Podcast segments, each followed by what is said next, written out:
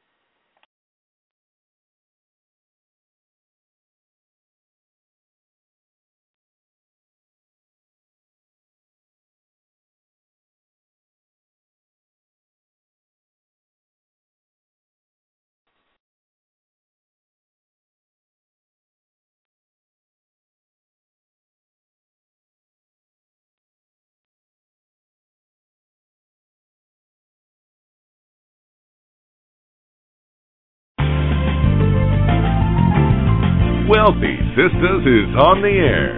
Wealthy Sistas, the show that features six and seven figure earning women of color. Tune in Mondays at twelve noon Eastern Standard Time as entrepreneur, author, speaker Deborah Hartnett showcases the triumphant journey of these powerful sisters. You'll be inspired, encouraged, and informed every Monday at twelve noon Eastern Standard Time. Our call-in number is three four seven, eight three eight, nine two seven eight or listen live twenty-four hours a day at w w w dot wealthy sistas dot com. Now, our host, Deborah Hartnett. Well, hello and welcome to Wealthy Sistas, sponsored by the Big Thinkers Academy, where we provide professional solutions for maximizing human potential. We want to announce that the website is live. We've just launched. You can visit us at w w w dot big thinkers academy dot com. Be sure to check out our new nonverbal communication workshop that's coming up this February. Again, that's big thinkers academy dot com. Wealthy Sistas is where we celebrate the lives of six- and seven-figure earning women, and our purpose is twofold. First, we love to provide inspiration and encouragement to you, our fabulous listener, and second, we must and say thank you, edify, and acknowledge the powerful sisters for doing big things. I'm Deborah Hartnett, your host, broadcasting live on the Worldwide Blog Talk Network. And today happens to be another fabulous Monday, November the seventh, twenty eleven. And you know what? I hope you're as excited about your future as I am, because trust me, it is extremely bright. It really is. And you know, we are here every week at the same time. That's Monday at twelve noon Eastern, so go out and tell everybody about the good news. And I just have a quick question. I want to know, have you heard the word out on the street, as they say? Have you heard about the Small Business Saturday? Well, I need to tell you, Small Business Saturday is a national initiative that declares a day to support the local businesses that do what? They create jobs, they boost the economy, and they preserve the neighborhoods around the country. You know, first you heard about Black Friday, then you heard about Cyber Monday. Well, we are proud to announce that there is Small Business Saturday, and this event is going to drive shoppers to the local independently owned merchants. It started last year, twenty ten, and the founding sponsor, American Express, was able to get over one point five million Facebook users, over one hundred thirty small businesses and groups and public and private organizations to come together for this initiative. Well, we are pleased here at Wealthy Sistas and the Professional Black Woman and Big Thinkers Academy to say that we are in support of the second annual Business Small Business Saturday. It's a day to rally together and support your small businesses. Go right now to Facebook.com forward slash Small Business Saturday. That's Facebook.com forward slash Small Business Saturday to join in this great initiative. Give a shout out to your favorite local stores and shop with us on Small Business Saturday, November twenty-sixth, twenty eleven. Again, that's November twenty-sixth, twenty eleven. Wow, I am so thrilled about our show today. It is, it is just packed with power. I know you all can feel it right through the phones, and you can see it and feel it through the chat room there. I want to quote uh, a Captain Barb. You can Google her. I'm taking this straight from her website. Captain Barb said, did you know that there were almost two million women veterans from the American Revolution to Panama to Bosnia to Kosovo, Afghanistan, and Iraq? Women have served in some way in every country. Conflict. Not that they were legal in the early days. History tells us that there are about thirty-three thousand women who served in World War One, and then almost another five hundred thousand that took place in World War Two.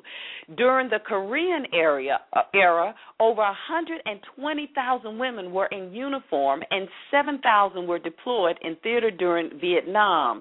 During Desert Storm, seven percent of the total U S forces deployed were women, over forty thousand, and we know that number has increased.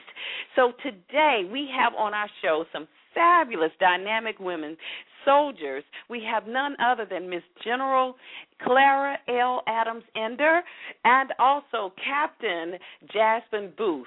So you know what you need to do right now. You have got to go and tell everybody. Facebook them, tweet them, text them, tell them to dial right now, three four seven, eight three eight, nine two seven eight. Again, that's three four seven, eight three eight, nine two seven eight, because we have a power-packed show for you today.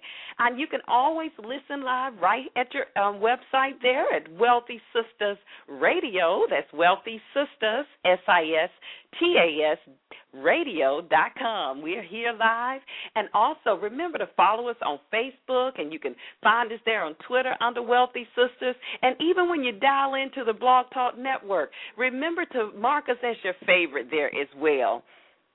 I tell you, this resume is incredible. I, you know, when I talk about honor, when we look at General Clara L. Adams-Ender, she received her baccalaureate degree in nursing from North Carolina A and T. I know I hear you all shouting out there for North Carolina.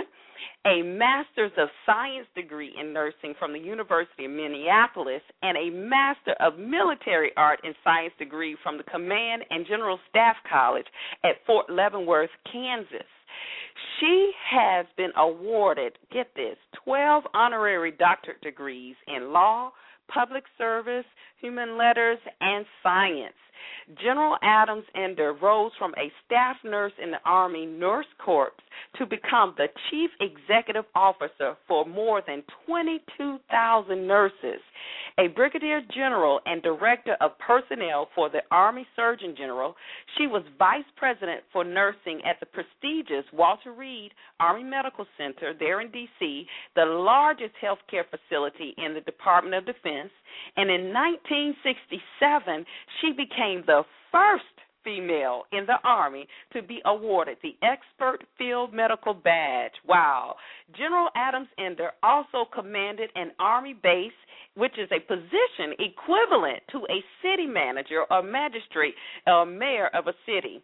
She was responsible for more than ninety million dollars budget while providing quality customer service to eighty-five different constituent groups. So when we come back from this short break, I'm telling you all are in for a treat. She is a fireball. You're going to love her. We're going to bring on the line none other than General Clara L. Adams-Ender. We'll be right back. Having more money won't solve your problems, but being a trusted client of Visionary Financial Strategies will. Your help begins on the web by contacting V F strategies dot com. That's V F strategies dot com. Or four one zero, nine two nine, four eight three seven. Again, four one zero, nine two nine, four eight three seven. At Visionary Financial Strategies, every financial move must have a purpose. Visionary Financial Strategies. This segment is sponsored by Will Drake dot com. That's w w w dot will drake dot com. The hot new suspense novel, Bad and Worse, A Tale of Men, published by Permal Co-Publishing. Sometimes the only way to stop a killer is to love him. Available in stores November two thousand nine. Yes, we are live back on Wealthy Sistas. I'm Deborah Hartnett, your host. Excited as always to be here. Want to thank you for tuning in to our show today.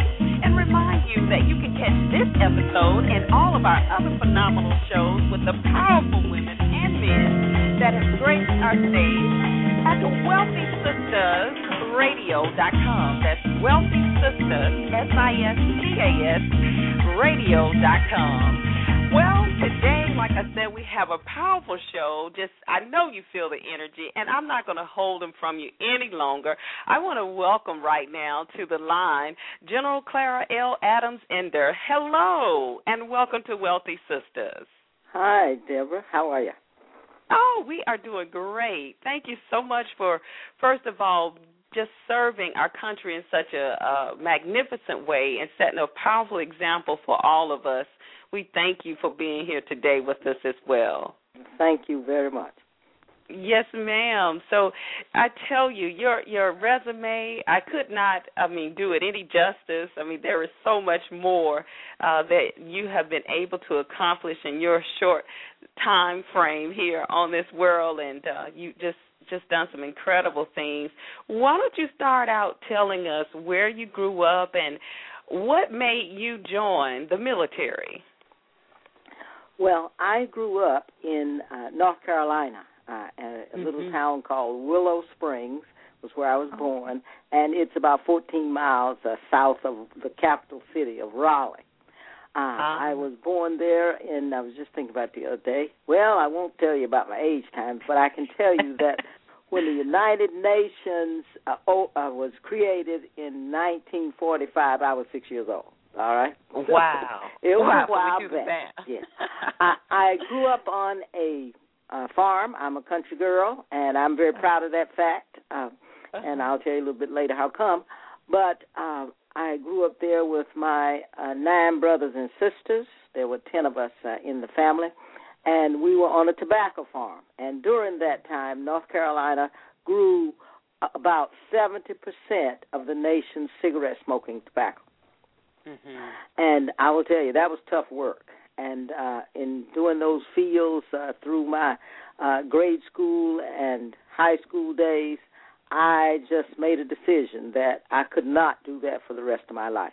And mm-hmm. I set a goal to make sure that I didn't.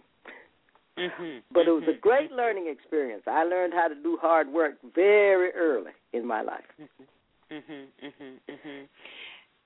And you said that hard work paid off throughout your life, huh? Yes, ma'am. It certainly did. Well, how did you made it? You made that commitment. You said, "Now this is not what I plan on doing." I, I think I remember Oprah said her her grandmother said, "Baby," when they were hanging out the laundry, I think, on the clothesline, and she said, "You know, baby, you pay close attention because you need to learn that you're going to be doing this." And Oprah, I think, she said she was four or five. She said, "No, ma'am, I'm not going to be doing this." You know. So when you, you made that decision, this is not what I'm going to be doing. Uh, I'm grateful for it, no doubt, but I'm going to do something else. What what was it that did you, you did you go to North Carolina A and T first, or did you say I'm going to join the military? Had had you been exposed to that before? No, ma'am.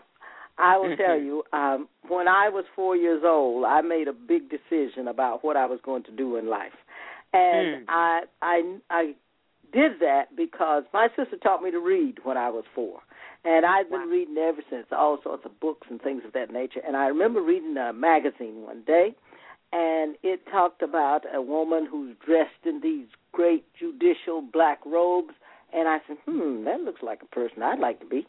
And mm-hmm. so I said to my mother, what do you have to do to be one of these people? And she said, well, that's a judge, and the first thing you have to do is be a lawyer. I said, that's it. I'm going for it. And, of course, that started uh, the uh, whole interest of my father, who said that that's not the right thing for a woman to do. Oh, a proper really? woman does the proper job, and lawyers are liars, and that's best left to men. That's really what he told me. and, and so at that time, uh, unfortunately, we didn't have the kinds of uh, opportunities that we have today with scholarships and, and work mm-hmm. study programs and those kinds of things. So uh, he told me that what I should really be was a nurse. He says, uh, mm-hmm. you'll always have a job, and uh, you need to do something that's safe uh, in the in the workplace.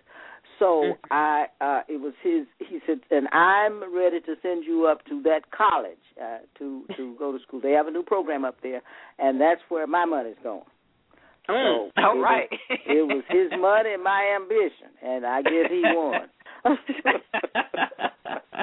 So I, because I reasoned, well, you know, I don't have money to do it on my own. It's best to have right. an education as a nurse than have no education right. at all. I said, I can right. start there, but I'll show him I'll change one of these days, and I'll go ahead to law school as I intend to. Mm-hmm, mm-hmm, well, as mm-hmm. uh, as it turned out, it didn't quite work out that way.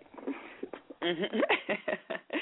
So, so you went on to North Carolina A and T, and then decided to go to Minneapolis. Was that like a big culture shock for you going there to that school, or well, how, it was. Was there some but, transition in there? Mm-hmm. Yeah, it was, but it took me a little bit of time to get from uh, A and T to Minneapolis.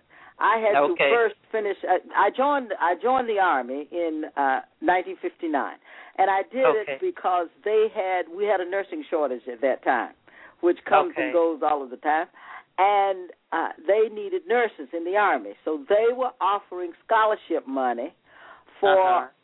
anyone who was a nursing student. They'd pay either one or two years of your education, tuition, room, and board, uh, in exchange for two or three years on active duty. And I said, mm. oh, I bet I can do that. So I decided I'd go in and hear what the uh, the young major had to say about that. And so she told me all of the things that was going on. I was nineteen years old at the time. And so I said, I can. I think I can do that. And she said, well, don't you want to know about the obligation? And I said, yes, ma'am, you can tell me. I said, but, you know, I'm nineteen. I think I can do most anything. So she told me about the obligation, and I uh, had to get my mother and father to sign because I was not twenty-one yet. And so they both signed for me to go, and uh, I joined the Army as a private in nineteen fifty-nine. Wow. And and uh, I went in full thinking that I would do my three years, get out, get married, have babies, and get on with my life. That was uh-huh. the thought in my head. And uh-huh. uh, thirty-four years later, I left. And I tell youngsters till today, don't ever burn bridges. You never know what wow. you might do at any wow. point in time. Because as wow. it turned out, it turned out very, very well for me. Yes, mm-hmm, to mm-hmm, stay on, mm-hmm, and so I did. Mm-hmm. And I stayed on because I liked it. Mm-hmm, I enjoyed mm-hmm. the lifestyle. I enjoyed the fact that I could go to places. Uh, I would be assigned to various hospitals around the country, and the Army would send me there, and I'd have to figure out how I was going, I was going to make it and to get there and do the things that I needed to do. And it all turned out very, very well for me. Yeah. Mhm. Mhm. Mhm. And so once you knew, you know, this is where I'm going to be. I guess by year five, you knew that you know this. I'm going to make a career of this, or at what point did you make that decision that you said, I'm, I'm just going to stay in here as long as they'll let me stay? Yeah, well, I'll tell you, you're right. It was about the fifth year because I mm-hmm. was at that time selected to go to what they call the career course. Uh, it's a course for individuals that uh, the military has determined were bright and shining stars and may be able to be successful in the future.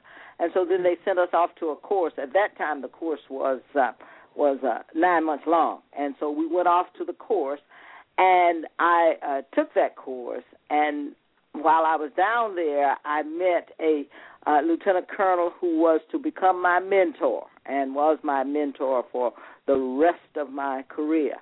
And she said, you know, you, you don't have to make a decision today about whether or not you want to stay in the Army for a long period of time. She said, mm-hmm. you know, but the one thing you do have to do, because I had ambitions of going to get my master's degree, she said, one thing you do have to do is look like you intend to stay. You know? mm-hmm. So that means that you need to join the regular Army, because you had to do a separate uh, thing to do that at that time. You had to join the regular Army and then request the school that you wanted to go to. First get selected as a regular Army officer, and then they would consider your, your application. So I mm-hmm. did that, and I got selected to go and get my master's degree in my fifth year. Wow, that's yeah. that's wonderful. That's wonderful. So yeah. off you go. You you you're going right. on to uh, right. University of Minnesota. Uh huh. Uh huh. Yeah. Uh huh. Colder wow, than cold. I mean, the school was absolutely wonderful. They have one uh-huh. of the finest nursing programs in this country. But I can tell you that the weather almost done me in. You said if you could you could do that. What's that, that base I hear? Uh, that a lot of people say is it Fort is it Fort Drum that's in New York? Oh yes, oh yes. It gets very cold up there too. Yeah, yeah, uh-huh. yeah, sure. Oh, yeah. You could you could survive anywhere, huh? Yeah. Well, I decided I wanted to go to the University of Minnesota because one, mm-hmm. they had a great uh, nursing school, and we knew about that at at the time. But the other mm-hmm. thing was, I believe that education should be done in all parts of the country. And so I'd gone yes. to school in the east, east for my bachelor's degree, and I mm-hmm. I looked on the map and I saw, you know, they. The Army normally does not send soldiers to uh, Minnesota because, see, they have mm-hmm. to learn how to dig foxholes, and it's pretty tough to dig a foxhole in frozen ground. You see?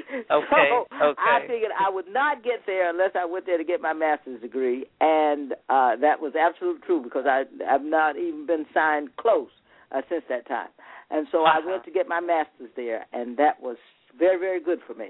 Uh, to be able wow. to do that, yes. To be able to do that, that's incredible. Yes. So you're on your journey, and you, right. uh, you know, are living. You're traveling the country. Did you do quite a bit of international traveling as well? Yes, I was in the Army fourteen months, and I was in Korea.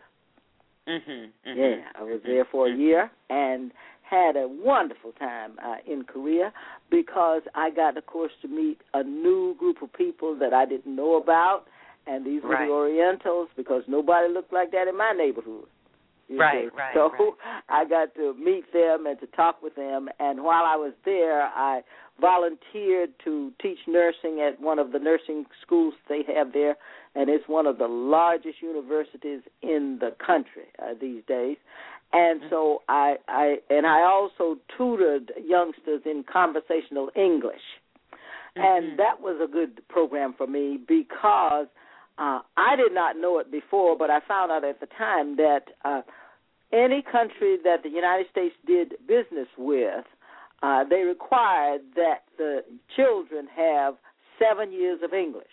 So their first mm-hmm. seven years, they have had English, and they know mm-hmm. English, but they don't mm-hmm. speak it very well because they've never had a conversation with anyone mm-hmm. in English.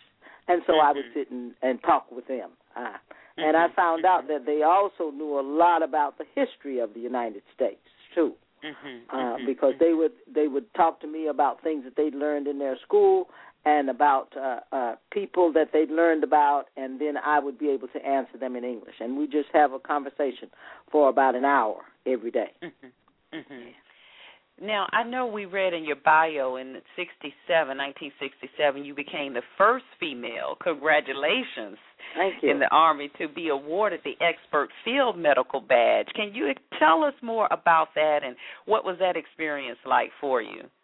All right. Um, the basic uh, reasons why uh, medics or the healthcare personnel within the Army exists is to be able to provide the care that is needed for soldiers in times of combat. Mm-hmm. And the Expert Field Medical Badge was a test uh, that they gave at that time. We had to do it all on the weekends. It's a volunteer program. We had to do it on the weekends, and you had to make, do the test for the purpose of making sure that you were qualified to take care of the troops uh, in combat. And so we had to do all of those things that was necessary to test those skills. One uh, major thing that we had to do was to walk uh, twelve miles in uh, eight or twelve miles in three hours wow. uh, in order to be able to test your physical skills. We had to learn how to transport the sick and wounded uh, under fire, and so we had to crawl underneath the barbed wire, and, and, and you at the same time, because you're working teams, you also mm-hmm. have to take your, your uh, patient along with you, which means that you got to carry them either on a stretcher or you got to figure out how you're going to drag them along so that you can get them out of the line of fire. And so we had to, to, to test that, and we had to test all of the uh, first aid and, and seriously uh, taking care of serious injuries within the, the uh, war zone, uh, within the combat zone, in order to be able to take uh, care of the troops. And that was a four-day, uh, we did four weekends in order to be able to do those tests. I was the only female with the group, and uh, I, I guess until today there are a number of people that were out there who thought that the reason how come I was there to be the first woman uh, who got the Expert Field Medical Badge in the Army. But actually, that was not my reason for being there. Uh, when I when I came in the Army, I learned that men work mostly outside and women work mostly inside. Now, uh-huh. that would have done very well for me had I been a person who loved to clean house and wash dishes, but I was never one of those people. Uh, the, the people that I grew up with was my two brothers.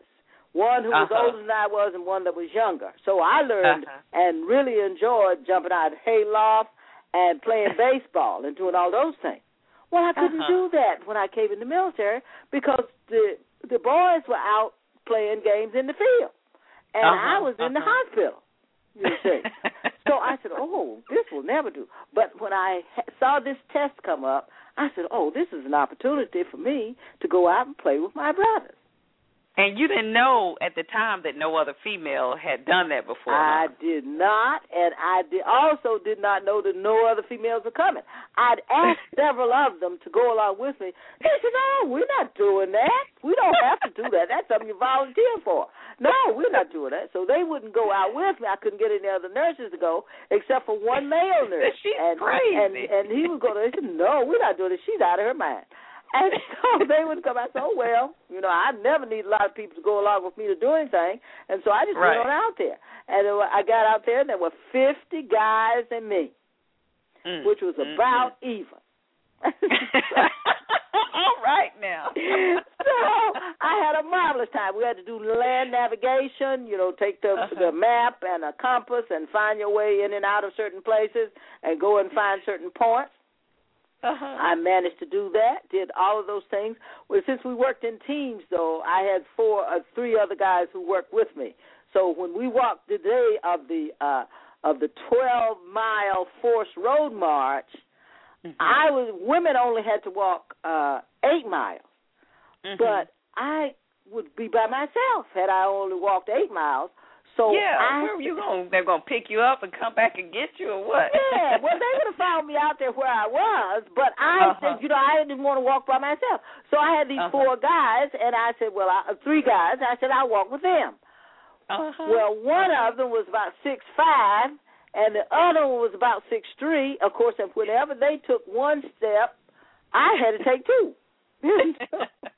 So I said, at the end of eight miles, though, they said, with all fairness, we'll come for you. So they came out to pick me up at the end of eight miles. And I said, oh, no, I can't leave now because these guys have walked with me to this point, so I'm just uh-huh. going to go along with them the other four miles. Wow. Let me tell you, wow. along about the tenth mile, I was thinking, Clara, did your mouth open up before your body was ready to deliver? So, but I managed it. I mean, it got really kind of tough for those last two uh, miles because uh-huh. they pushed me up the hill, and then I'd run down at the other end and rest and wait for them a minute. And, of course, it didn't take but a minute because they, they were right behind me with their long legs. And so that's how I finished. But we all finished in two and a half hours, and we had three, so we did very wow. well. Oh, that's beautiful. Yeah, what a great story. It turned out very, very well. Yeah. Do you do you keep, did you keep in contact with those gentlemen throughout the years? I did, yes. One of them retired. Well, they both retired as colonels, and uh-huh. one of them was in the uh, uh, uh, he was of, of German descent, and he uh-huh. was telling us about how he had walked over half of Poland and a portion of Czechoslovakia, and I you know I. I I hadn't gotten together wow. the history too very well at that time. And I said, what are you doing all of that for? He said, well, the Germans were behind me. So, so we learned a little bit about what had happened to folks during World War Two and things of that nature at that time. Mm-hmm, mm-hmm, yeah. Mm-hmm, but one mm-hmm. of them told me that day, he said, you know, and I, at that time I was a, a captain. I was just a captain. I hadn't been in but about uh, five, six years. And mm-hmm. uh this one, he was a dentist, and he said to me, he said, you remember my name, he said, because you may change yours at some point in time, and I may not know who you are, he says, but you remember my name because you're going to be do something great one of these days, wow. he said, and wow. I want you to remember that I was there with you. So I saw him several times, of course, before he retired, and uh, I, I had made general by that time. And he said, I told you you were going to do well. But it was well, great. It was a wonderful day. Yeah, that's beautiful. And and where where where were you all? What state? We were, were down you in Texas, San Antonio, in, Texas. Ooh, in the heat. Yeah, in the heat. In June. Okay. In June. Oh, yes. It's in already June, warmed Lord. Up for us down there. Yeah. yeah. Wow. That, that's that's an amazing story. Now, when you when you um, actually were on that path and you um, rose to the, the status of general and brigadier general, what was that like? Was that something that you eventually said, this is what I'm going to do, and you set your eye for that? And, uh, tell us about that experience. Deborah, I had not a clue mm. that that was going to happen to me until that I was going to make general until about six months before. Uh, it was the first time I ever thought it was possible. But I used to, you know, go around selling people wolf tickets about things. You know, I said, hey, listen, this. It's no, I don't believe pro- that. I said, I said, listen, it's time for me to get promoted again. And they uh-huh. said, they said. How do you know? I said, well, I, you know, I've been I've been a captain for two, three years now. It must be time for me to get promoted. And the thing was, it was the craziest thing you've ever seen. But pretty soon, I'd come up on the list. Mm-hmm. And mm-hmm. they said, how did you know? I said, listen, I don't know nothing. I said, but, you know, isn't it great that I'm on the list? And I was able to... So whenever I uh, started thinking about getting to be a general, and people think that, and some folks do set out. They'll tell you up front, I'm going to be a general one of these days. Don't you even worry about nothing. I just wanted to make sure that I was doing the best wherever I was. That was mm-hmm. my basic goal in this life. When I was a lieutenant, I was the best little lieutenant that you have ever seen. I'd shine my little brass so folks could see me and make sure that I'd be doing my job and covering things, and and it all worked out very well. Yeah. But yeah. I will tell you now, getting to generalship is not all about what it is you've done. Because mm-hmm. everybody that gets a chance to be a general has a good record when you go in that room. Mm-hmm. You know, mm-hmm. I had a, I had a, an official tell me one time I went over to see him, and I said to him, I said, you know, I think I need to, uh, I've got an opportunity to be chief of the Army Nurse Corps. I said, what do you think I need to do? He said, uh, who do you know? And I said, well, Now, a lot of people, he said, let me tell you something, Clara. He said, if I go in the room in order to uh, to be, if I had a choice of whenever my record was ready to go before the board, if I had a choice between having a good record or friends, he said, I'd choose friends. Mm-hmm. So I had to start mm-hmm. thinking about, now, who do I know uh, over mm-hmm. there? Well, mm-hmm. it wasn't who I knew. It was really mm-hmm. who knew me. Mm-hmm. Mm-hmm. And that mm-hmm. became a very important factor in getting to be a general. Mm-hmm. Mm-hmm. Yeah. And you said that that's a theme that you mentioned earlier in the show when you said, you know, be careful not to burn bridges. That's and I right. think that's That's whether you're in the military, whether you're in business, in a That's traditional right. setting, corporate setting, um, people, I think, today, it, it seems like they don't remember that or know that concept that right. you right. never know That's the, the person that you one. Are looking down on or yeah. not giving them full attention. Because even Absolutely. Today I've noticed everybody's so busy. I mean, you yeah. can't get them to return your phone call. You can't get them to... You know, I know we're all busy, but to completely ignore, you never know. You yeah. never know who that yeah. person's going to be five that's, years from now, three years, and you might need them. Yes, indeed. That's absolutely yeah. mm-hmm. true. And, you know, mm-hmm. the, the thing is, uh, you just cultivate these things, and mm-hmm. the, the contacts and the relationships, relationships. At any mm-hmm. opportunity. Because mm-hmm. the other thing that people forget, and, and sometimes they don't think about it, is that decisions are made about individuals when you are not even there. Mm. You know? Mm. Decisions mm-hmm. that may affect you for the rest of your life. And mm. it's all about what your relationship has been to that person mm-hmm. or to mm-hmm. somebody else who that person values their opinion. Mm-hmm, you know, mm-hmm. because people go around and ask folk about one another all the time. Mm-hmm, mm-hmm, and you don't mm-hmm. ever want nobody to talk bad about you, especially right. when you are not there. Right, right, when you don't do what you said. Right, That's right. Exactly. And I have had mm-hmm. many of those people come back to me and said, I remember you for a good deed that you did whenever mm-hmm. I was in trouble. Mm-hmm. that you mm-hmm. helped me out for this particular mm-hmm. thing. And mm-hmm. they are in a position now to help me with what it is mm-hmm. that I am doing. It's happened mm-hmm. so many times for me. Mm-hmm. Mm-hmm. And I, I go back to, to my mom and my dad and their guidance to us from the beginning, and that was mm-hmm. treat people in the manner in which you would want to be treated. And mm-hmm. always remember dignity and respect. Goes a mm-hmm. long way. A long way. Yes, yes it does. Yes. yes, it does. And I never and, varied. I, and I never varied my my behavior all, right from what they told me to do. Would you say much?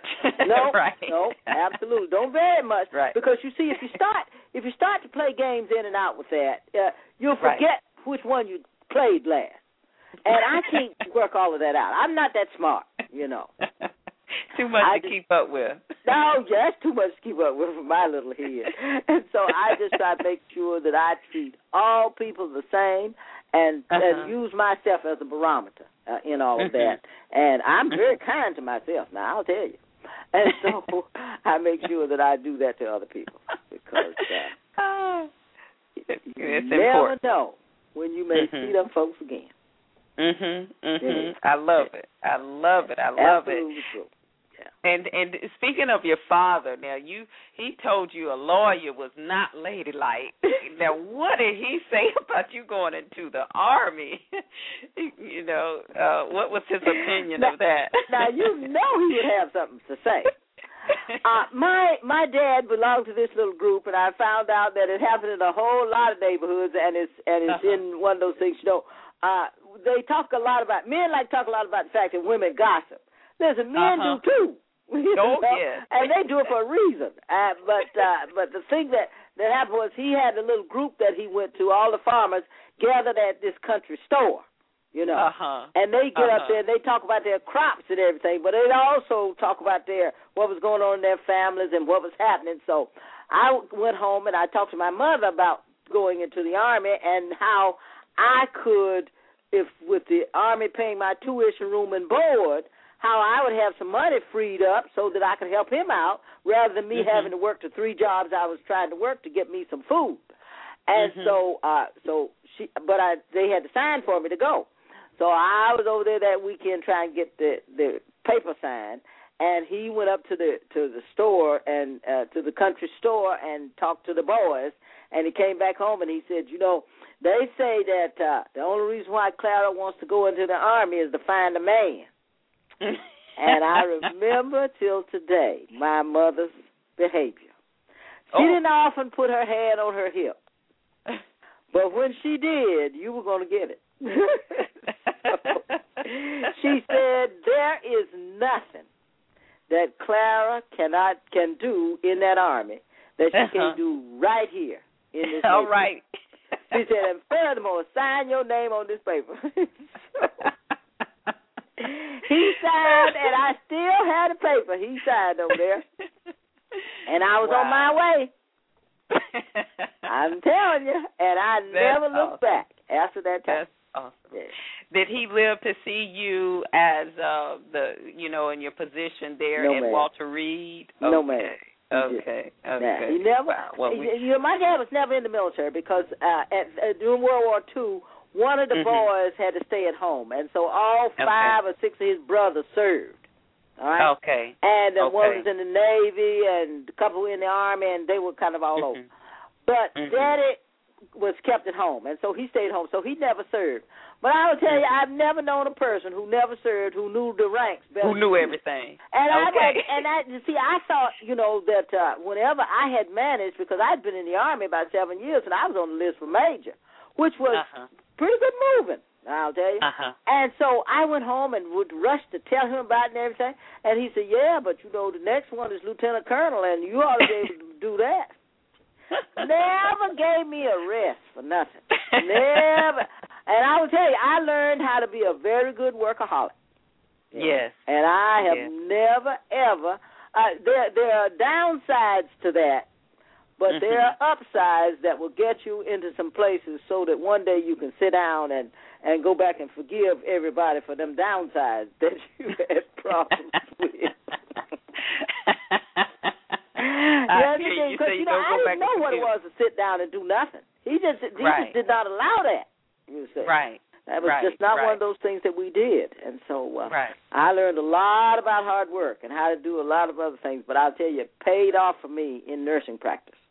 Right. Very, very well. It, And what do you advise? And I love your, your the terms youngsters, you know, because I guess even in age and even in experience, it, it seems that a lot of times our generation has just missed a lot. You know, it's just a, mm-hmm. a gap in mm-hmm.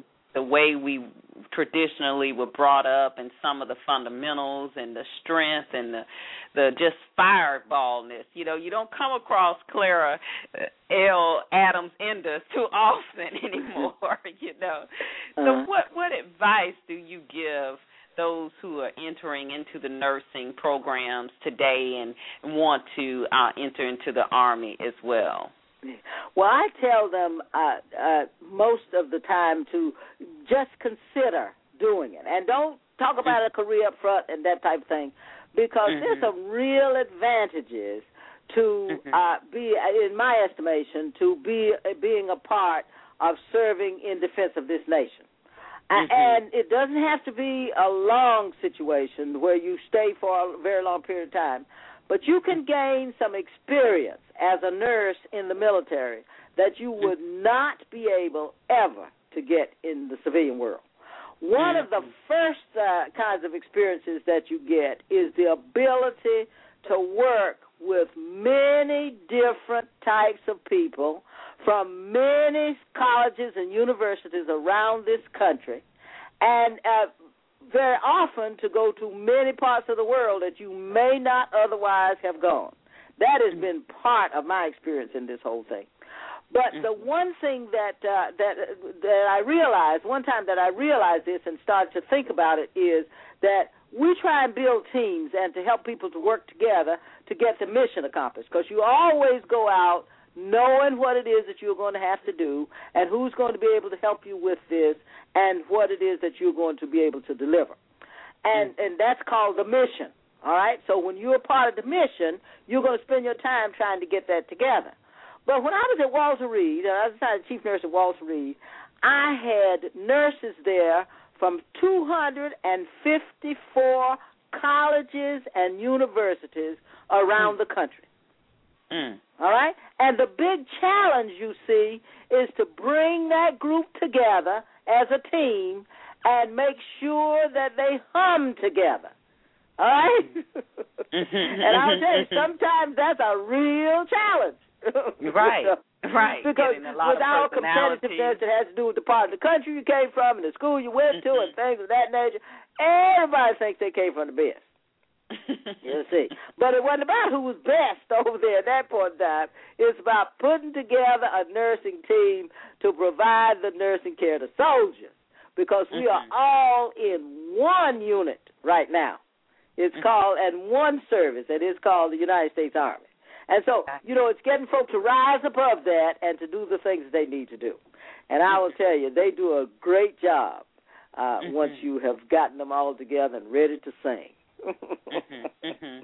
That's great. That's great. Yeah. And, you know, we, we in closing with your portion of the interview, we are excited that we also have Captain Jaspen Boothe that's on, and she's going to be talking with us a little bit about um, her organization called Final Salute, that um, actually she serves uh, female homeless veterans, and she's going to talk about uh, there's over thirteen thousand that there, the numbers are of homeless female veterans um, mm-hmm. today in yeah. the United States. And, you know, when you look at the time that you spent in your service, you know, now I know you are very active um, as well as you retire. What, tell us some of those things that you're doing and why is it important for you to continue to do that, and why should we take the time out to really celebrate Veterans Day and not just think of, oh, okay, the bank is going to be closed or the mail is not going to run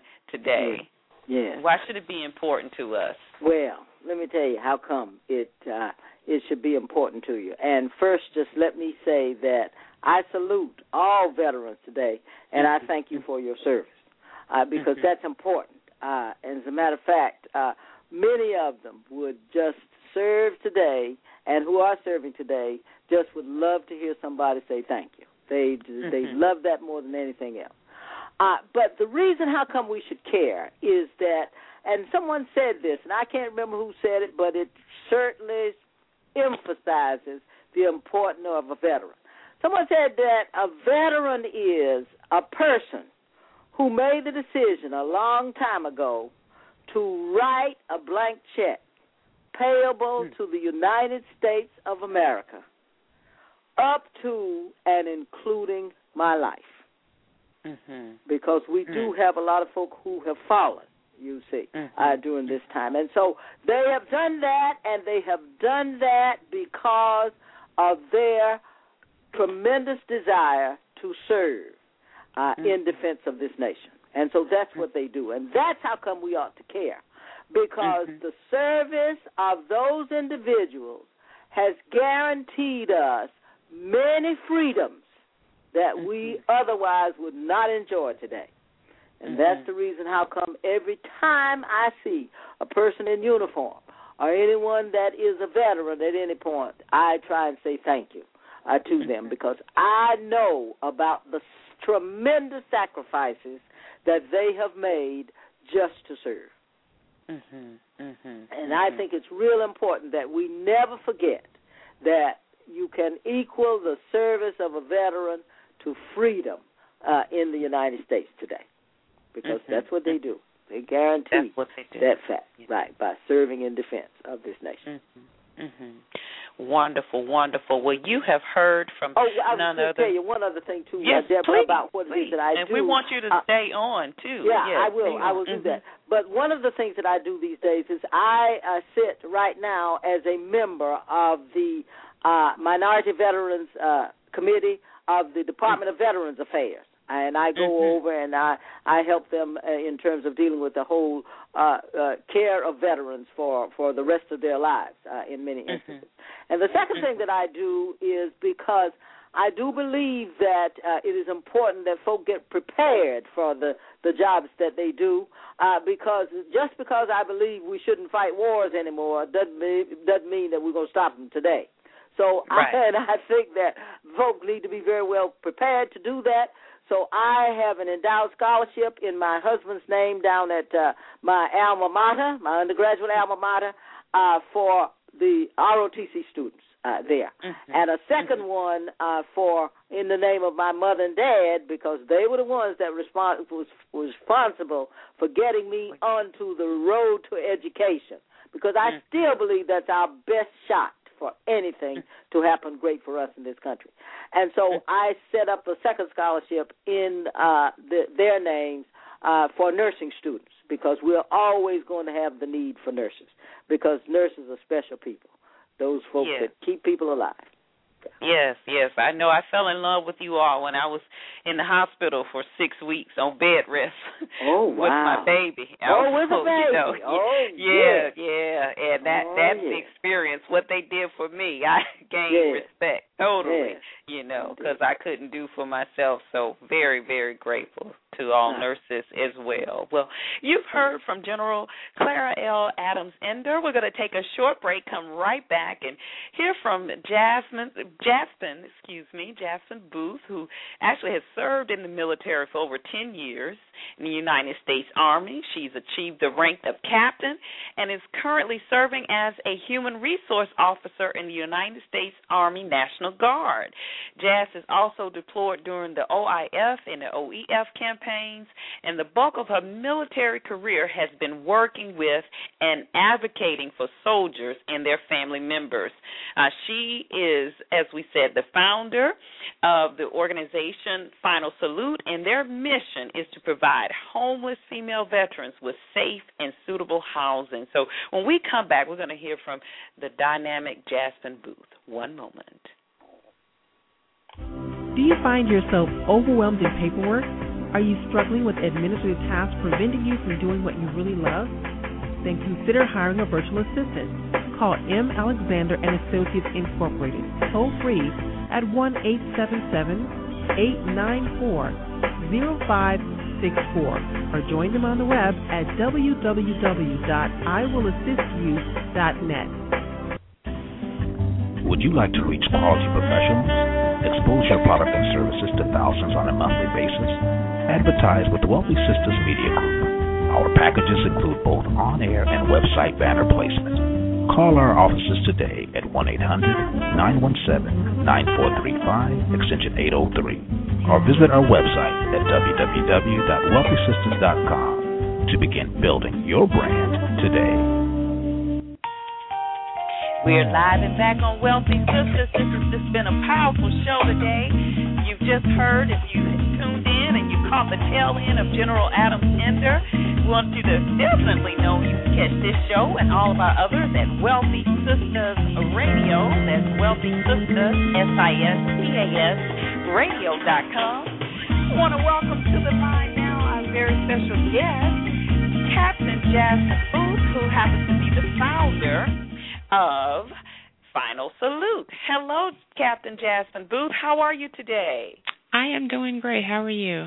Wonderful. Well, we thank you for joining us uh, today on Wealthy Sistas. And again, we thank you for all of the great service that you have rendered on behalf of our country and all of the incredible things you are doing to serve female veterans. So welcome again, and thank you for being here and for doing the things that you do. Yeah, I really want to say that uh, that interview with uh, General Ender, it was just inspiring, and that, that's a very tough act to follow, so I really don't know what to say right now to follow that, but, I mean, she is just a phenomenal woman, and I commend her, and, you know, she would always serve as an inspiration to other, you know, African-American female officers like myself that are, that are coming up through the ranks, and, you know, for all intents and purposes, she paved the way, you know, for what a lot of us are doing today. Yes, she did, and and we also know that you all are also members of the R O T C organization as well. That she, I believe, she sits on the chairman of the board. I think she she does there as well. W- what is that organization about? Um, that they're a nonprofit organization, and they're um, an organization uh, that supports Um, you know, brother and sisterhood among African American officers, spouses, wives um, um, that are in the military, and they have chapters uh, nationally. And I'm part of the uh, the, the D C chapter of that, Terry. Okay, wonderful. Now, I know you are doing some, some powerful things with your organization, the Final Salute. Tell us about that, um, what it does and the whole purpose. And you have an event that's coming up this weekend as well, if you could share with us. I know you're partnering with another organization. Yes. Um, well, basically, the, the mission of Final Salute, um, Incorporated is to provide safe and suitable housing to homeless female veterans um, and their children. The reason for me starting uh, Final Salute, Incorporated, I will just give you a, a short testimony um, to a long journey. But basically, um, back in two thousand five, in August, I uh, I was a single parent. Um, I lost everything I owned to Hurricane Katrina, and a uh, month later, um, I was diagnosed with an aggressive stage two head, neck, and throat cancer. Um, so basically, I can attest to the power of a second chance through the second chance that God afforded me. And Final Salute is giving that same second chance um, back to female veterans. Mm-hmm, mm-hmm. And, you know, there we we know that's why you started, because you, you know, had that personal experience as well. Why is this number so high? I mean, why are we even dealing with something like this with with female veterans? I would say most people don't even know that a a homeless female veteran population exists, and that the female veteran homeless population is very different from the the, the historical male veteran um, that faces homelessness. Whenever you say homeless uh, veteran, you think of your male Vietnam vet area era veteran mm-hmm. that, you know, may have limbs lost or, you know, mm-hmm. may have had issues with the Vietnam War, just never get back on their feet. And that's what people associate with a homeless veteran. But the female veteran population has just grown so fast that the most of the resources are male male-centric, and they were not ready to accept the female veterans in the numbers that they are coming in. And the most of the women that we support are from your Iraq, Afghanistan campaign. So These are these women are still, you know, very young in age, very body, have a lot of life to live, but they the resources that are there are just not to support them. And there, there the issues that attribute to homelessness among female veterans run the gambit, um, such as unemployment, inability, ineligibility, or lack of veteran benefits, legal trouble, mental health issues, disabilities, divorce, separation, domestic violence, lack of family or social support network, um, and substance abuse, to name a few. Um, mm-hmm. Another issue is most of female veterans are uh, single mothers, and there are a lot of, you know, shelters and organizations that are, you know, not able to accommodate women with children. So these women are not your women who are, you know, sleeping under bridges or sleeping on a um, a bus bench. Some of these women, they live from home to home, and a lot of them stay in abusive relationships um, just to make sure their, their children have a, a roof over their head and food to eat. So, like I said, between the, the male veteran that's homeless, the situation, the picture is a lot different from the women who are facing homelessness. Mhm, mhm. Now, what what um, are some of the things that we can do and to support your organization? And first of all, give us the website Um, that we can go to, and, and how can we serve you in, in, in the current needs that you have in your organization? Okay. Um, our website is w w w dot final salute inc dot org. Um, with any nonprofit, you know, funding is always a challenge. Uh, but on the, the bright side, we have just opened up our our first home for single female veterans in Fairfax. And wow. um, we're actually, yeah, we're actually placing the women in the home this weekend. Um, so what we wow. need for that property, of course, uh, we need, you know, furniture furniture donations uh, first and foremost, new or like new. So that's that's our um, military. We say our fifty meter target. What we're looking to closely is to get them, you know, nice things to put in the put in the homes, and you know, so mm-hmm. they can have that homely environment and You know, the house is uh, four thousand square feet. It has six bedrooms in it, fully really? Finished basement. It's a beautiful, I, w- I would live there. Wow. it's, a, it's a very beautiful, beautiful property. Dude. Yeah, yes. it's, it's very nice. And I just feel when you put mm-hmm. people in a nice area and, you know, with nice things, they'll, they'll mm-hmm. you know, their self-esteem will rise, and they will know that people really care about them, and and they deserve mm-hmm. it. They deserve to be mm-hmm. in that environment in, in, in a very beautiful home. Mhm, mhm. So, do they have a, a set time that um, you help them with the transition? Are there um, needs, or do you have a system in place already that can help them, like with job or business development? Yes, we have multiple uh, resource partners, and we understand that housing is just, you know, one entity of the the issue, the resources that they're lacking. So, we do partner with other organizations that give the education, assistance, counseling, um, training, employment, searching, job training, those type of things to help them have a, you know, a, a well-rounded uh, circle of circle of services for them. Oh, I'm sorry. And yeah, so uh, up to twenty-four months. We give them twenty-four months in the home, and there we um, give them an individualized uh, program plan. It's it's not one size fits all with us because everybody has different needs, different backgrounds. Uh, but we help them put a savings plan together. So at the end of that two years, they have um, a nice amount of uh, money saved so they can go out on their own and um, hopefully regain their independence.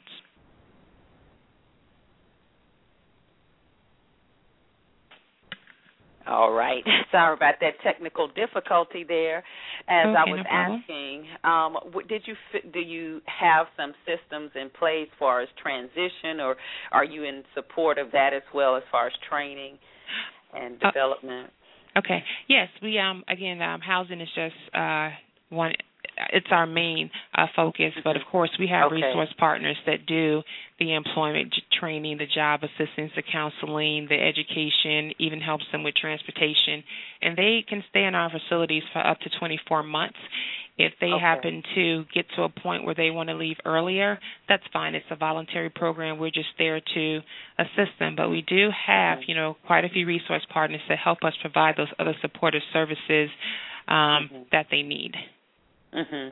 And so, in this particular facility, you said it's a six bedroom. How how many women um, are you able to take in? Well, we would put five there um, mm-hmm. in, in that particular house. They all have their their own bedroom. Um, okay. Only, I believe, two uh, mates share a bathroom. Again, it's a, it's a four thousand square foot house, so it's you know more than enough space. They won't, you right. know. bump into each other, bumble over each other. It's it's and they work as a as a sisterhood unit, you know. So everybody's wow. there to help everybody. And the one thing about female veterans is we're used to living in areas. I just came from a class, um, even in basic training, there were like sixty different women, and we had one bay, you know. So this is not an environment they're not used to. It's very it's a right. cushy, comfy environment because again, you have your own space. Uh-huh. And, you know, you have a door that you can close and, you know, close off to everything else. So it's just a nice environment for them. And, again, we're here to, to help them regain their independence and, and just assist them on their on their journey toward toward success. Wow. So this weekend you're actually moving into uh, the new home there. And you, I think you mentioned something about an event as well. Is that around that or another yes, partnership? Uh, mm-hmm. Well, yeah, the, the event, and we um, – in support of Women Veterans Rock. So we'll be at the, the ARC Theater in D C, and what we're actually okay. doing as part of that event is we'll be giving away uh, free household items to Bed Bath and Beyond for any female veterans, and that includes currently serving military, reserve, and guardsmen who may just need some household items. So everybody's welcome to come down, and if they need things, everything's just free for them to take um, based on our relationship that we have at Bed Bath and Beyond. So we're just there to support them and support our sister veterans and try to just give them a little, um, you know, a little ease off their current situations. And um, we'll be there from eleven to three on uh, on Veterans Day Friday, and registration is required. You can go to our site um, to, to see the Women Vets Rock link and register there. Okay, and again, that's Final Salute Inc dot org. Final Salute Inc dot org. All yes. right. Wonderful, wonderful. Well, we thank you so much for everything, again, that you're doing and for coming on our show today and, and sharing uh, your mission. And we definitely want to stay close and stay in contact. Are you on Facebook as well? Can people connect with you there?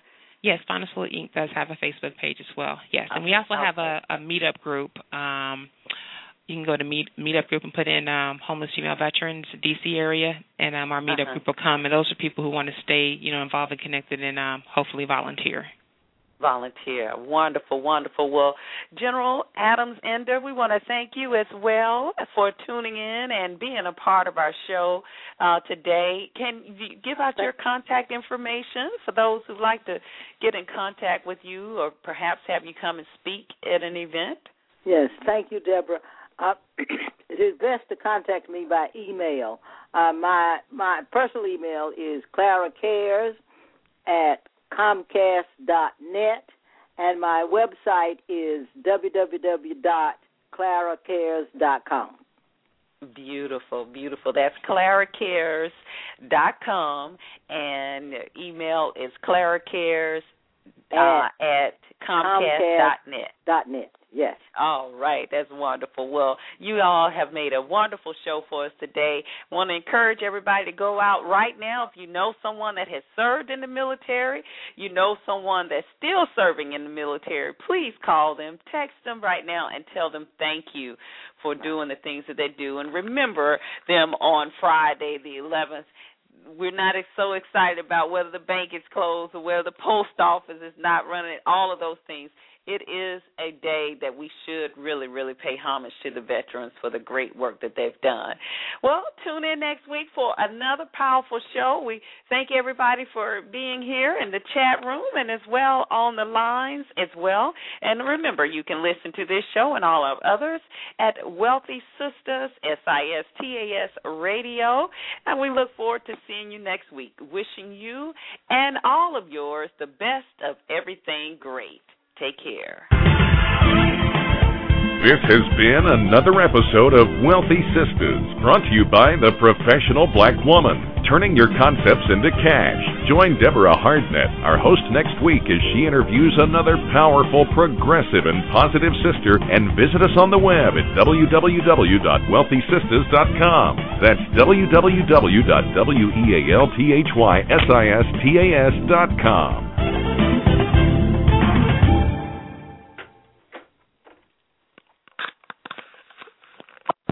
All right.